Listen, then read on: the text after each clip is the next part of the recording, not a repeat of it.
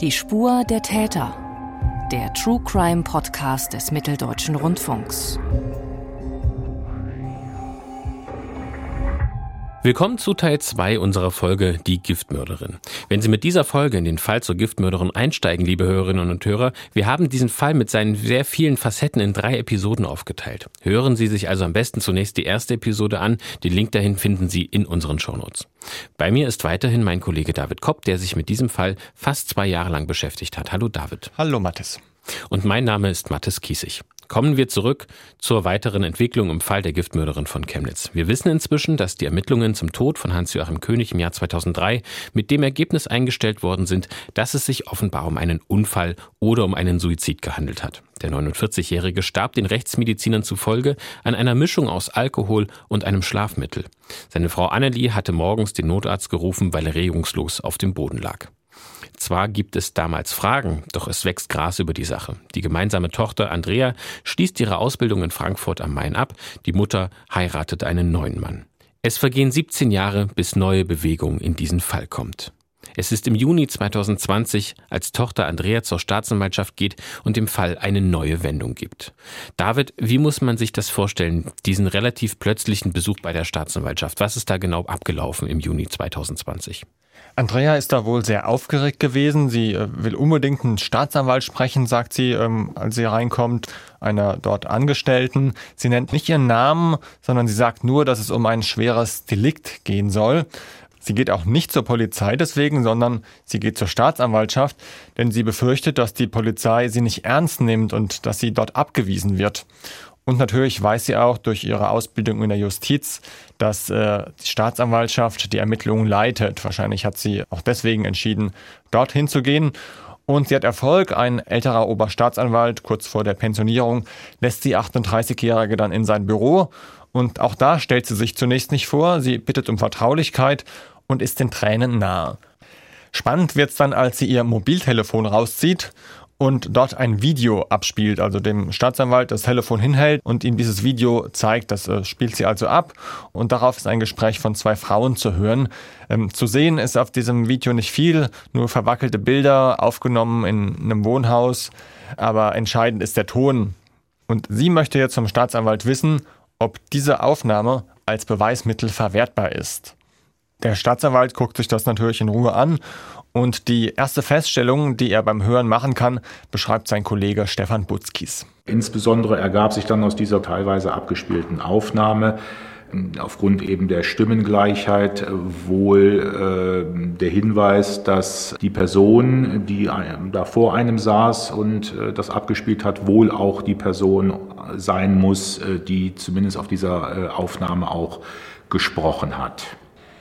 Und äh, nach und nach kam dann raus, sie hat dann also dann doch irgendwann äh, erst einmal bestätigt, dass sie eine von diesen Personen da ist auf diesem Band, hat dann auch ähm, irgendwann dann ihren Namen genannt und auch dann äh, gesagt, dass die andere Person auf dem Band, äh, dass es sich dabei um ihre Mutter handelt. Andrea König spielt dem Staatsanwalt also ein Gespräch zwischen ihr und ihrer Mutter vor. Und so ein Gespräch ist ja erst einmal etwas ganz Alltägliches. Was ist also das Brisante an diesem Gespräch? Kannst du uns beschreiben, was aus diesem Handyvideo zu sehen und vor allem zu hören ist? Brisant ist daran, dass die Tochter das Gespräch heimlich aufgenommen hat. Daher auch ihre Frage nach der Verwertbarkeit. Zu sehen sind, wie gesagt, Dinge in einer Wohnung, Einrichtungsgegenstände, ein Schrank, Bücher, Topfpflanzen, ein Treppengeländer, ein Heizkörper, Parkettboden und ein Katzenkratzbaum, der ist mir gut in Erinnerung geblieben. Also die zwei Frauen sind ähm, offenbar im Haus unterwegs und unterhalten sich dabei. Die Kamera wird jetzt nicht ähm, aktiv geführt. Das Wichtige ist, wie gesagt, auf der Tonspur. Da erzählt nämlich die Mutter ihrer Tochter im sächsischen Dialekt vom Tod des Vaters vor 17 Jahren. Sie unterhalten sich da über verschiedene Medikamente. Stichwörter sind unter anderem Insulin, aber auch Pfefferminzgeschmack, Cognac, Desinfektionsmittel, all diese Worte fallen. Aber hier lassen wir besser die Tochter Andrea zu Wort kommen, denn die hat das Gespräch ja mit ihrer Mutter geführt. Und dann hat sie ja wirklich völlig frei erzählt, was wie wirkt, was man wie verabreichen muss, bis hin ähm, den kompletten Tathergang und alles. Ja. Und sie hat ja immer weiter geredet, wie sie es eigentlich geplant hatte, was sie ihm gegeben hatte, dass ähm, sie noch ähm, ihm mehr geben musste von diesen ganzen Substanzen, um wirklich sicher zu gehen, dass er tot ist. Daran anknüpfend hier noch ein paar Zitate aus dieser Aufnahme. Ähm, ich habe sie vom Sächsischen ins Hochdeutsche gewissermaßen übersetzt, dass man es ähm, auch überall verstehen kann. Da heißt zum Beispiel, dem habe ich ein Schlafmittel gegeben, der ist er mir zusammengebrochen, das hat aber nicht gereicht, ich habe dem alles gegeben in dem Eisbecher. Da konnte er nicht mehr aufstehen. Er ist am Schreibtisch zusammengebrochen und da habe ich ihm mit der Trinkflasche, einer Tasse, eine ganze Flasche von seinem liebsten Cognac gegeben und das war's dann. Und dann hat er gar nichts mehr mitgekriegt. Der hat aber eben selber geschluckt und das war mein Glück, nicht? Und mein Glück war auch, dass sie ihn aufgemacht haben. Sie meinte, dass er obduziert wurde.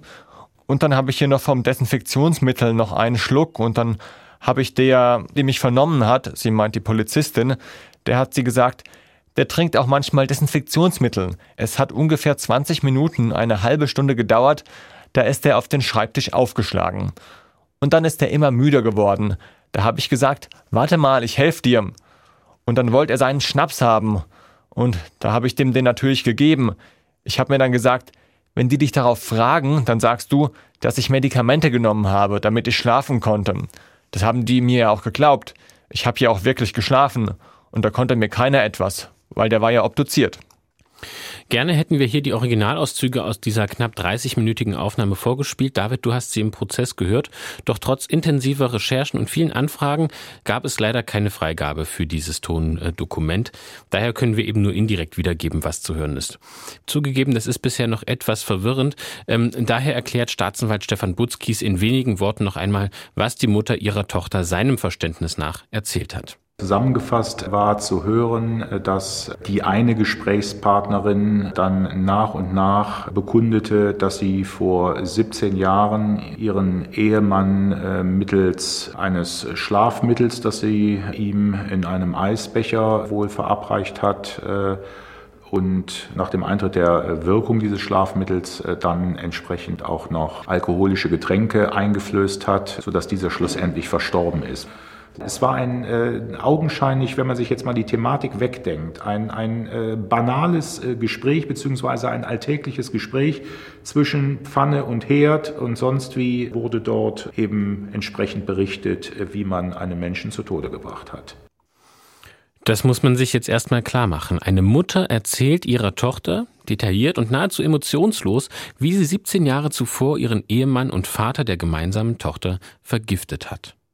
Die Frage, die sich hier wohl allen stellt, wie hat Andrea ihre Mutter zu diesem Gespräch gebracht? Schließlich hat die Mutter dieses Geheimnis ja 17 Jahre lang mit sich getragen. Also was also ist da passiert? Was war der Auslöser? Die Tochter hat äh, ganz offenbar geplafft. Sie hat ähm, versucht, ihre Mutter aus der Reserve zu locken und hat sich dazu einen Vorwand ausgedacht. Der war, ihr Ex-Partner und Vater des gemeinsamen Kindes, der nehme Drogen. Das erzählt sie der Mutter und er bittet sich Rat bei ihr. Sie weiß, dass die Mutter sich öfter mit Blanko-Privatrezepten auf eigene Faust Medikamente beschafft und dabei fragt sie dann auch nach den Todesumständen ihres Vaters. Und die Mutter springt darauf an, sie plaudert ganz freimütig, wohl auch, weil sie den Ex-Partner der Tochter noch nie leiden konnte und daher gibt sie ihr gerne Tipps, wie man denen aus dem Weg schaffen könnte. Was die Mutter nicht weiß, Ihre Tochter nimmt das Gespräch mit dem Handy in der Hosentasche auf. Die hat das so hinten in die äh, Gesäßhosentasche gesteckt mit der Kamera nach außen. Aber das wusste die Mutter nicht. Und wie das Gespräch mit ihrer Mutter zustande gekommen ist, das hat mir Andrea König wie folgt beschrieben. Sie beginnt mit dem Moment, der sich bei einer Familienfeier ergeben hat. Und der war halt einfach tatsächlich der, dass äh, wir eben ihren Geburtstag gefeiert hatten und mein äh, Stiefvater sozusagen im Garten fürs Grillen abgestellt wurde und wir die Zeit miteinander hatten, um mal unter vier Augen reden zu können. Wir sind praktisch gemeinsam aus dem Garten ins Haus reingegangen und hatten zuerst aus dem Esszimmer das Geschirr fürs Essen zurechtgestellt und haben uns dann eigentlich im Haus hin und her bewegt. Das Fleisch aus dem Kühlschrank äh, geholt, ähm, was aus dem Keller aus dem Vorratsraum und ähm, haben ja am Anfang nebenbei wirklich das Abendessen fürs Grillen zubereitet, vorbereitet, ähm, auf Tabletts äh, zurechtgestellt. Und währenddessen erzählt die Mutter, wie sie ihrem früheren Mann ein Schlafmittel und diverse Alkoholiker, eben auch Desinfektionsmittel verabreicht hat, woraufhin er gestorben ist. Also ein kluger Schachzug der Tochter, wobei die Frage erlaubt sein muss, warum sie erst nach 17 Jahren Anstrengungen unternommen hat, um mehr über den Tod ihres Vaters zu erfahren. Was war denn der Auslöser, dass sie eben diesen Bluff hingelegt hat, dass sie eben die Mutter in dieses Gespräch verwickelt hat? Sie sagt, Zweifel an der offiziellen Version hätte sie schon länger gehabt. Aber mit ihrer Mutter konnte man wohl nicht darüber sprechen. Das Thema Vater wurde komplett totgeschwiegen. Äh, sie hat es ja auch in Erwägung gezogen, zur Polizei zu gehen. Doch das hätte nichts gebracht, meint sie. Und dann hätte ich ja nichts weiter gehabt, außer eine Vermutung. Das wären ja alles nur Spekulationen gewesen und nichts, was jetzt ähm, eine Hilfe oder wenn es eben so ist, dafür sorgen kann, dass man sie einfach stoppt. Und da war mir dann halt einfach von Mal zu Mal klar geworden, dass ich eben ähm, das irgendwie auch immer selber in die Hand nehmen muss. Und da war ja eigentlich die einzigste Möglichkeit bloß über dieses Lockvogelgespräch. Besonderen Handlungsbedarf sah Andrea König nach eigenen Angaben, als ihre Mutter auch abfällige Bemerkungen gegenüber ihrem Stiefvater gemacht hat, also dem neuen Mann der Mutter. Zwischen den beiden gab es, so ihre Beobachtung, immer häufiger Streit indem sie ihn halt zurechtgewiesen, ermahnt hat, ähm, ja, regelrecht denunziert hat. Und ähm, dann halt eben auch immer stärker und konkreter geworden ist, halt eben auch gesagt hat, ähm, also wenn er jetzt so weitermacht, ähm, mit ihm kann ich nicht mehr, dann muss er weg, ähm, sinngemäß, ähm, dann muss ich ihm was äh, geben und dann halt auch immer diese Andeutungen in Bezug auf meinen Vater. Ne, der hat ja auch gemacht und genommen, was ich ihm gegeben habe. Sie hatte ja eine große Affinität für Medikamente. Das war ja eben auch der große äh, ausschlaggebende Grund, dass ich mir ja wirklich auch zunehmend Angst um das Leben meines Stiefvaters ja gemacht hatte. Das heißt also, mit diesen Aussagen über ihren neuen Mann macht sich Annelie bei ihrer Tochter Andrea verdächtig, den Vater ihrer Tochter umgebracht zu haben und das eben jetzt wiederholen zu wollen. Mit dem Stiefvater und aktuellen Ehemann von Annelie König konntest du auch sprechen. Das bedeutet schon einmal, er lebt noch. Mit dem Stiefvater und aktuellen Ehemann von Annelie König konntest du auch sprechen. Was sagt er denn zu der Angst, die sich Andrea um ihn gemacht haben will? Er heißt Horst Lehmann und er kauft Andrea das überhaupt nicht ab. Also, dass seine Frau ihm etwas antun könnte, das hält er für vorgeschoben. Er sieht da ganz andere Gründe äh, bei Andrea, warum sie das gemacht hat. Da stecken seinen Angaben zufolge oder seinen Vermutungen zufolge äh, finanzielle Motive dahinter. Und im Interview hat er mir auch ganz klipp und klar gesagt, ich kann nicht nachvollziehen, dass mir meine Frau hätte was antun wollen. Na, Im Gegenteil, die hat immer aufgepasst, dass ich meine Medikamente nehme und alles pünktlich nehmen, dass das alles in Ordnung geht, dass ich zum Ort gehe und, und, und aber nie, dass sie mich umbringen will. Das hat sie sich alles aus den Fingern gezogen. Horst Lehmann kommt später noch einmal zu Wort. Vorher gehen wir aber zurück zu Andrea König, der Tochter des Verstorbenen. Sie sitzt, wie gehört, im Juni 2020 bei einem Staatsanwalt im Büro und zeigt ihm Ausschnitte dieses Handyvideos, über das wir schon gesprochen haben. Wie reagiert denn der Jurist, als er die heimlich aufgezeichneten Aussagen von Annelie König hört? Er beginnt dann langsam zu verstehen, warum sich die Frau vor ihm in einem sehr, sehr starken inneren Konflikt befindet. Er nimmt die Sache sehr ernst und schaut dann auch in der Datenbank nach, wo ja ähm, die Todesermittlungsverfahren aufgelistet sind. Er schaut im Jahr 2003 und kann dann auch diesen Fall finden. Und das stimmt dann im Groben mit den Schilderungen, die die Tochter macht, überein. Daraufhin sichert er diese Videodatei vom Mobiltelefon auf einem Datenträger, wahrscheinlich auf einer Festplatte und er fragt auch Andrea König, ob sie sich sicher ist, dass sie ihre eigene Mutter denn anzeigen möchte. Denn als Verwandte hätte sie ja das Recht auf Zeugnisverweigerung. Sie bejaht, also sie will ihre Mutter anzeigen und ähm, erzählt, dass sie bereits mit einem Seelsorger darüber gesprochen habe. Es sei ein langer Entscheidungsprozess gewesen, also zwischen der Aufnahme und dem Besuch bei der Staatsanwaltschaft liegt circa eine Woche. Und der Staatsanwalt ist es dann auch, der die Frau einige Tage später zur Polizei begleitet, wo sie dann offiziell Anzeige erstattet. Dort bei der Kriminalpolizei Chemnitz kommen dann relativ schnell neue Ermittlungen in Gang. Aber Annelie König, die Beschuldigte, wird nicht sofort aufgesucht und mit dem Vorwurf konfrontiert, sondern zuerst gibt es Ermittlungen im Umfeld der Zeugin, also der Tochter. Die Kripo-Ermittlerinnen und Ermittler wollen damit herausfinden, ob sie glaubwürdig ist, ob ihre Angaben stimmen können oder ob sie etwas vorspielt, eben auch unter diesem Motiv, was der aktuelle Mann Horst Lehmann vorgibt. Ja, für diese Umfeldermittlungen sprechen die Ermittler dann unter anderem mit einer ehemaligen Freundin der Mutter, der sich die Tochter anvertraut hatte. Auch der hatte sie einen Ausschnitt des Gesprächs vorgespielt. Und zudem befragen die Ermittler den Seelsorger, den Andrea aufgesucht hatte, wie uns der zuständige Staatsanwalt Stefan Butzkis berichtete dass insbesondere dieser Seelsorger auch, auch schilderte, wie er die Situation empfunden hat, wie er seinen Gesprächspartner, sprich die Tochter empfunden hat, äh, was sie für einen Eindruck auf ihn gemacht hat, um einfach den Eindruck, den äh, wir hatten, als sie bei der Staatsanwaltschaft äh, aufgeschlagen ist, um diesen Eindruck bestätigt oder eben nicht bestätigt äh, zu bekommen. Im Endeffekt wurde er bestätigt. Also es gab da letztlich für uns wenig Zweifel, dass es sich hier um eine Person äh, gehandelt hat, die wirklich einen schweren inneren Konflikt ausfechten musste. Inwiefern war Stefan Butzkis denn in die neuen Ermittlungen dann involviert? Ja, er hat das dann übernommen, als die neuen Ermittlungen begonnen haben, war er der leitende Staatsanwalt und da ist er dann auch sehr aussagefähig dazu. Ja.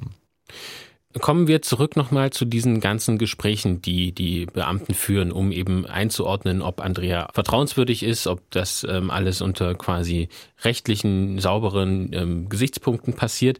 Ähm, mit wem sprechen Sie denn noch, auch um dann eben ein Charakterbild von Annelie zu erhalten? Dazu sprechen Sie unter anderem mit den ehemaligen Arbeitskollegen von ihr.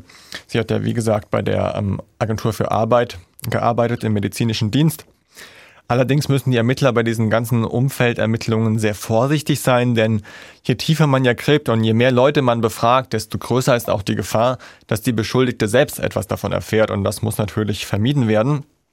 Zudem prüfen die Ermittler natürlich auch genau, ob die Aussagen von Annelie König auf dem Handyvideo schlüssig sind, ob sie mit dem übereinstimmen, was in den Untersuchungsunterlagen von 2003 steht.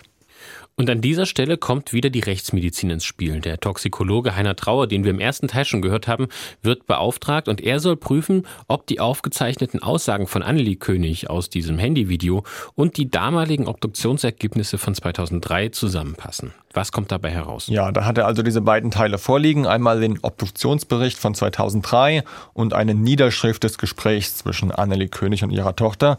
Beides vergleicht er dann und er interessiert sich natürlich besonders für das Schlafmittel, das namentlich in dem Gespräch genannt wird. Es heißt Dormalon, ein Schlafmittel mit dem Wirkstoff Nitrazepam.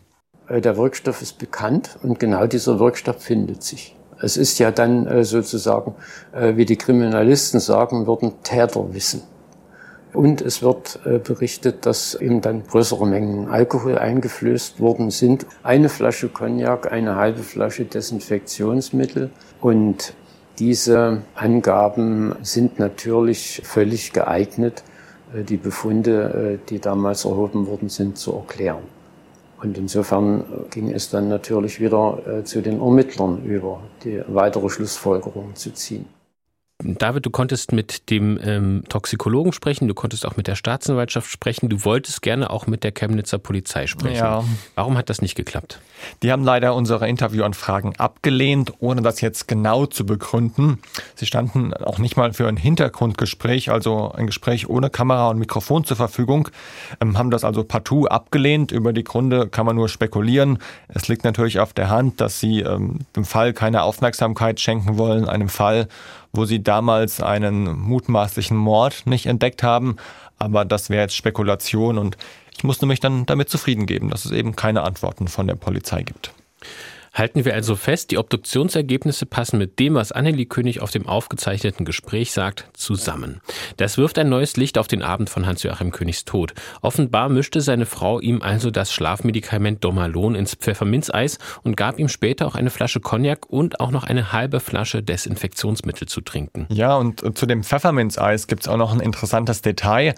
Offenbar hat sie das nämlich ganz bewusst gewählt, denn das Schlafmittel Dormalon, das ist heute übrigens nicht mehr erhältlich, hat einen Minzgeschmack. Da sind Aromastoffe zugesetzt, etwas, was Hersteller heute nicht mehr machen würden, sagte mir Dr. Trauer. Also ein Medikament mit Minzgeschmack Im Pfefferminzeis, das fällt natürlich nicht auf. Relativ raffiniert. Ein ganz zentraler Punkt, über den wir noch gar nicht so richtig gesprochen haben, ist ja, warum überhaupt sollte Annelie König ihren Mann Hans-Joachim 2003 überhaupt umgebracht haben? Nur weil ihr seine Alkoholabhängigkeit und seine Erfolglosigkeit im Beruf nicht gepasst haben? Ähm, sie wollte sich ja angeblich ohnehin von ihm trennen. Ja, diese Frage habe ich mir während der Recherchen auch immer wieder gestellt. Für die Ermittler stand das zu Beginn der neuen Untersuchungen im Jahr 2020 wohl gar nicht so im Vordergrund. Ihnen ging es erstmal um den Nachweis, dass sie den mutmaßlichen Mord begangen hat. Dass die Ehe zwischen Annelie und Hans-Joachim nicht mehr so gut lief, ähm, habe ich ja schon in Teilen erzählt. Und natürlich hat das auch die gemeinsame Tochter Andrea wahrgenommen. Für sie ist klar, dass ihre Mutter Annelie König ähm, ihren Mann loswerden wollte, eine Trennung für sie aber nicht in Frage kam, weil sie dann entweder das gemeinsame Familienhaus verloren hätte oder sie bei einem Rauswurf seinen Anteil daran hätte ausbezahlen müssen. Ein weiterer Punkt, von dem die Ermittler zu diesem Zeitpunkt aber noch nichts wissen, Annelie König profitierte von einer Lebensversicherung, die ihr Mann abgeschlossen hatte. Sie bekam mehr als 35.000 Euro ausgezahlt. Das hat auch erst stattgefunden nach den Ermittlungen. Für diese Auszahlung hat Annelie König den abschließenden Bericht der Polizei gebraucht und hat deswegen auch ein bisschen Druck gemacht, damit sie ähm, bei der Versicherung an das Geld kommt. Aber mal abschließend zu dieser Motivfrage. Die kann man auch heute noch, würde ich sagen, nicht zu 100 Prozent beantworten als Außenstehender. Es gibt da natürlich äh, Formulierungen, auch später im Urteil werden wir das hören, da will ich jetzt gar nicht so viel vorweggreifen, einfach, dass ähm, sie ihren Mann loswerden wollte. Aber was da die genaue Motivation war, ob es vielleicht auch nur ein Experiment mit äh, Medikamenten war, wissen Sie es nicht. Gehen wir wieder zu den Ermittlungen im Jahr 2020. Du hast gesagt, die Kriminalbeamtinnen und Beamten versuchen ein Charakterbild von der Verdächtigen zu erhalten. Wie sieht das denn aus? Was können sie über die Frau, damals 67 Jahre alt, herausfinden? Durch die Befragungen unter anderem von Arbeitskolleginnen habe sich ein nicht sehr schmeichelhaftes Bild von der Beschuldigten ergeben, sagte mir Staatsanwalt Stefan Butzkis. Sie wurde also äh, als auf ihren Vorteil bedacht äh, beschrieben. In der Hinsicht ja, über Leichen gehend, wenig Skrupel, um ihre äh, letztlich äh, Vorteile durchzusetzen, beschrieben. Berechnend auch, äh, ja, es mal so sagen, link in gewisser Weise. Da wurden auch von den Kollegen geschildert, es ging mit Mobbing und sich äh, auch zum Teil mit Manipulation gewisse Arbeitsgänge beschrieben, die dann die eine oder andere Arbeitskollegin da im schlechten Licht erscheinen lassen soll muss man natürlich immer äh, mit Vorsicht genießen, aber äh, wie soll ich sagen, in gewisser Weise macht's die Masse. Also es war in der Tendenz so, dass dieses Charakterbild sich dann ähm, herauskristallisiert hat. Der nächste wichtige Schritt bei den Ermittlungen erfolgt am 30. Juni 2020. An diesem Tag wollen die Kriminalisten das Haus der Verdächtigen durchsuchen und sie auch festnehmen.